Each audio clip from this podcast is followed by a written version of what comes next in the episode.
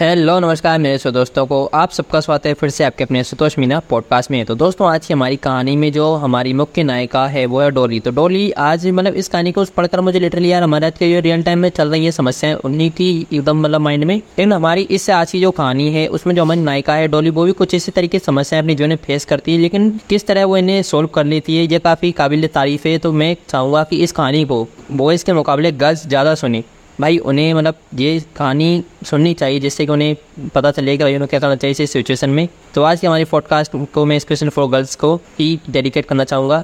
तो प्लीज़ आप इससे ज़्यादा शेयर करें और चलिए बिना किस टाइम वेस्टिंग के सुनते हैं हमारी उस कहानी को।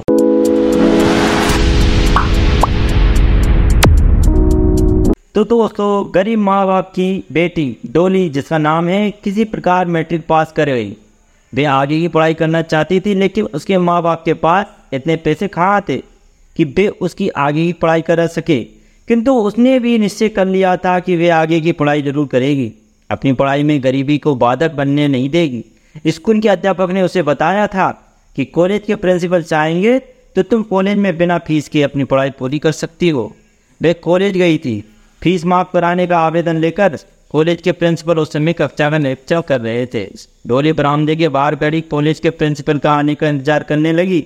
उसे अकेली खड़ा देख कॉलेज का एक कर्मचारी भंवर, जिसका नाम है, उसके पास आया और बोला यहाँ खड़ी किसका इंतज़ार कर रही हो? प्रिंसिपल साहब से मिलना है। डोली बोली, प्रिंसिपल साहब, से क्या काम है? भवन ने प्रश्न किया। डोली ने अपनी दुख भरी कहानी सुना दी। भवन मुस्कुराते हुए बोला यह कौन सा बड़ा काम है? मैं साहब से कहकर तुम्हारी फ़ीस माफ़ करवा दूँगा। तुम मेरी बात मानोगी तो मैं तुम्हारी गरीबी भी दूर कर दूँगा। तो नमस्कार दोस्तों, दीजिए कहानी तो हमारी बीच में चलती रहेगी। लेकिन अगर आप लोग पैसे कमाना चाहते हो और आप चाहते हो काफ़ी अच्छे तरीके से पैसे कमा सकते हो अपने दोस्तों को रेफर करके तो यार जो तुम्हें एक ऐप सजेस्ट कर रहा हूँ। भाई, इस ऐप की सबसे अच्छी बात है कि इससे रेफर के बीस रुपये मिलती है ऑलरेडी मैंने खुद ने कमाया आपका पर्सनल एक्सपीरियंस आपको बता रहा हूँ। तो देखिए ऐप का नाम है नो जोटो ऐप और ये हमारा इंडिया का ही ऐप है, और आप देख सकते हो प्ले स्टोर पर इसके पचास मिलियन डाउनलोड हो हैं। तो कोई छोटी बात नहीं होती। तो आप अभी अभी इससे डाउनलोड कीजिए, इसकी लिंक में नीचे दिए। वहाँ जाइए और इससे अपने को डाउनलोड करके पैसे कमाइए, अपने दोस्तों को रेफर भाई, इस पर रेफर एंड काफ़ी अच्छा चलता है। तो बिना किस टाइम वेस्टिंग के अभी कभी से डाउनलोड करो। पैसों से माला माल कर दूँगा। इतना कहकर वे उसके हाथ पकड़कर एक और ले जाने लगा। डोली उसकी गंदी नीयत को समझ गई सी। उसे एक जोरदार तमाचा जड़ते हुए खींचकर बोली, चीख कर बोली, तू मेरी गरीबी का नाजायज फ़ायदा उठाना चाहता है? गरीब की बेटी ज़रूर हूँ। पर अपने स्वाभिमान से समझौता नहीं कर सकती। पैसों के बल पर मेरी इज़्ज़त का सौदा करना चाहता है। क्या तेरे घर में माँ बहन नहीं है?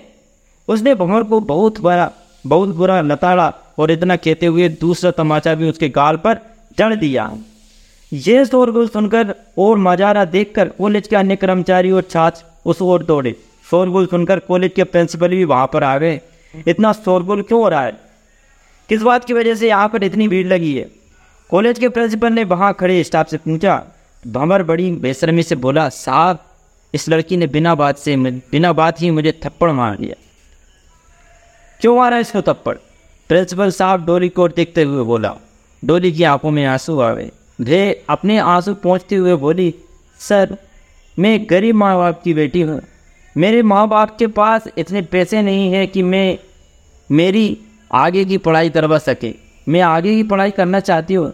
मेरे अध्यापक ने बताया था कि आप चाहोगे तो बिना फ़ीस के मेरे कॉलेज की पढ़ाई पूरी हो सकती है। इसलिए फ़ीस माफ़ कराने के लिए आवेदन लेकर आपके पास आई थी। तभी इसने मुझे झांसा देकर मेरी इज़्ज़त से खिलवाड़ करना चाहा, इसलिए मैंने इसे थप्पड़ मारा। शाबाश बेटी, प्रिंसिपल बोला, तुम्हारी इस बहादुरी को मैं सलाम करता हूँ। तुम जैसी बहादुर बेटियाँ ही शिक्षा के मंदिर को कलंकित करने वाले दरिंदों को सबक सिखा सकती है। ऐसे लोगों के कारण ही शिक्षा मंदिर कलंकित होता है। इंसान की शक्ल में इन भेड़ियों को सबक सिखाने की ज़रूरत है ना, कि चुप रहने की। ऐसी गंदी समझ वाले कर्मचारियों के खिलाफ आवाज़ उठाकर ही हम समाज को नई दिशा दे सकते हैं। तेरी आगे की पढ़ाई ज़रूर होगी। तुम्हारी पढ़ाई का सारा खर्च मैं उठाऊँगा। तुम्हारी पढ़ाई में गरीबी को बाधक नहीं बनने दूँगा।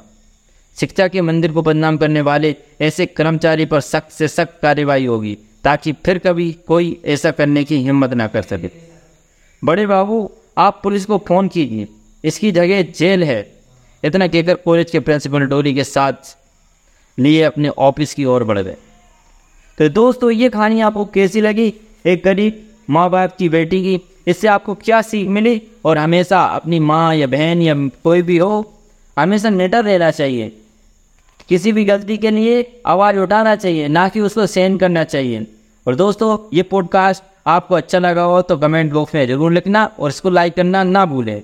दोस्तों, चलिए मिलते हैं फिर आगे के नेक्स्ट पॉडकास्ट में। तब तक बने रहने के लिए आपको बहुत बहुत धन्यवाद।